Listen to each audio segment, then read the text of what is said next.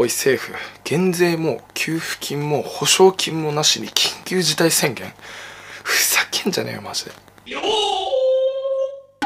はい今日はですね堂々と憲法違反をする現政府とそれにいつもだったら憲法守れ戦争反対とか言ってんのに今回は何も声を上げない。エセ護憲派左翼について話していきたいと思います。いやね、本当に今とんでもない状況ですよ、日本は。世界のね、先進国、軒並み先進国の中で恥じた方がいいと思いますよ。まずはニュースを読み上げます。産経新聞から、麻生太郎財務省は19日、閣議後の記者会見で、緊急事態宣言の再発令に伴い、昨年実施した国民一律に現金を配る定額給付金の再支給を求める声が出ていることについて、国民に一律10万円の支給をするつもりはない。と否定した。生活が困窮した世帯に限定して給付する選択肢についても考えにくいと否定的な考えを示した。はい、いいですか？皆さん。記事をね、読んでみればわかるようにですね、今の日本政府にですね、国民と政府がみんなで一丸となって協力してコロナの難局を乗り切る気はさらさらないということです。え今日、麻生財務大臣はですね、コロナ禍において国民に経済的な保障をする気はないと、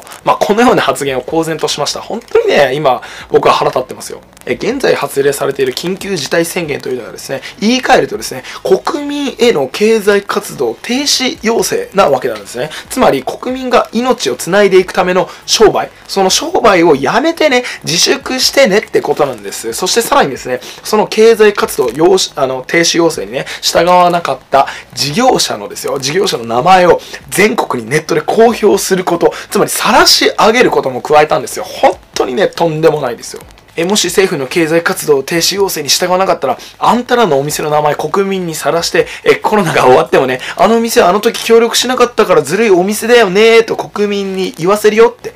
はい、こういうことがね、現在ね、日本で堂々と起きています。えさて、じゃあここで何がね、何が問題なのか。えそもそもですね、僕は緊急事態宣言もですね、科学的な根拠に基づいて発令されたと、まあ思ってないので、まあ花からね、まず問題だと思うんですがね、一番問題なことはね、一番問題なのは、民間のの事業者の商売を止めさせて、やめさせておいて、経済活動をね、不当に停止させておいて、十分な保障を政府がしないということが問題なんです。えこれはですね、明らかな憲法違反です。憲法29条財産権の侵害なわけです。えちなみに僕はですね、毎回憲法改正と言っていますがね、もちろんね、言わなくてもわかると思うんだけど、日本国憲法のね、条文すべてに反対してるわけではありません。日本国憲法もですね、アメリカに、え、押し付けられたね、戦後押し付けられた憲法であるとはいえ、日本人の考えもね、えー、多少盛り込んでありますからね。えさて、この憲法29条財産権にはですね、こう書いてあります。財産権は、あこれを犯してはならない。はい、これどういうことかというと、つまり国民が営業する自由を妨害することなどまずできないということなんですね。さて、その後にね、その後に、えー、こう書いてあります。財産権の内容は、えー、公共の福祉に適合するように法律でこれを定める。こういうふうに書いてあるんですね。え要はですね、公共の福祉のために、つまりコロナのためには、正当な法律を用いて国民の財産権を侵害できると書いてあるんですね。えただし、こう書いてあります。その後。私有財産は正当な保障のもとにこれを公共のために用いることができる。はい。つまりね、つまりね、財産権、要は今国民の営業の自由を侵害するならば、まっとうな保障しなければダメだと。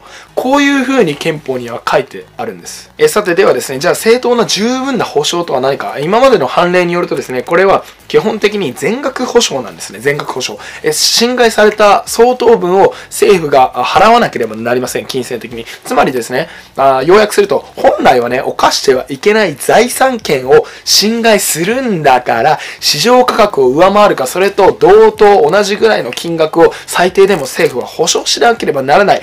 これがですね、憲法29条の条文なわけです。そしてこれが今まで日本の社会で営まれてきた法治国家の姿なわけなんですね。さて、じゃあ今の日本政府はどうでしょうか？緊急事態宣言を出してね、事業者の経済活動を止めてますが、例えばね、飲食店にね、協力金として一律今6万円配ってるじゃないですか。えそれでね、足りたりね、むしろ普段の売り上げより、上回る業者はいいですよ。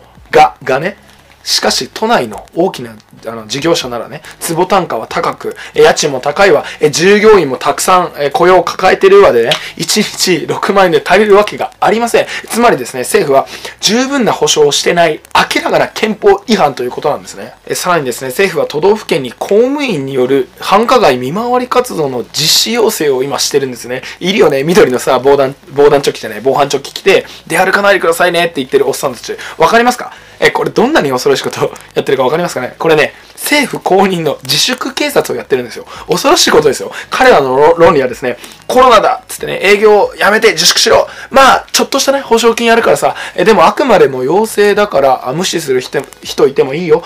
その代わり事業者名晒しますって。そして、自粛警察も出して営業に圧力かけます。税金使って自粛警察出します。はい。こういうふうにね、とんでもないことが行われているわけです。えさて次に話はいわゆる護憲派左翼の言論人に移ります。えてめえらはさ、なぜさ、今、あ、憲法29条を守れと言わないの？いつもさ、憲法9条平和守れとかな、え、安倍は戦争を、あ、日本を戦争に巻き込む、菅は憲法解釈で敵基地攻撃能力を持った違憲だとね、騒いでるよな、おめえらは。なんで今回全く騒がないの？知ってるよ？知ってるよ？お前らみたいな左翼のロにとっちゃね、コロナが怖いからでしょ？その年代はね、コロナが怖いから騒がないでしょ？今政府がやっていること、憲法違反だと分かってるくせに、コロナが怖いから声を上げないんだろ？はあいいですか皆さん。いつもね、平和憲法9条を守れって言ってる奴らはですね、すべて結局はもう分かりましたね。すべて自分のことしか考えていないんですよ、結局は。え、日本のね、日本国のためになんて1ミリも考えていないんですよ。ただ単に金になるから普段は護憲仕草、憲法を守る仕草をしてるだけで、本当に憲法違反がね、今目の前で起きてても、コロナという自分に身の危険が少なからずあると感じたら、護憲派をやめる集団なんですよ、あいつらは。本当にね、クだからなって言ったら、二度とな、憲法を守れって言うのよ。はい、今日は命の保障をしない憲法違反の日本政府とダブルスタンダードのエセクソ護憲派左翼でした。え動画投稿の励みになるので皆さんチャンネル登録とグッドボタン、グッドボタンお願いします。明日も日本の誇りを取り戻す。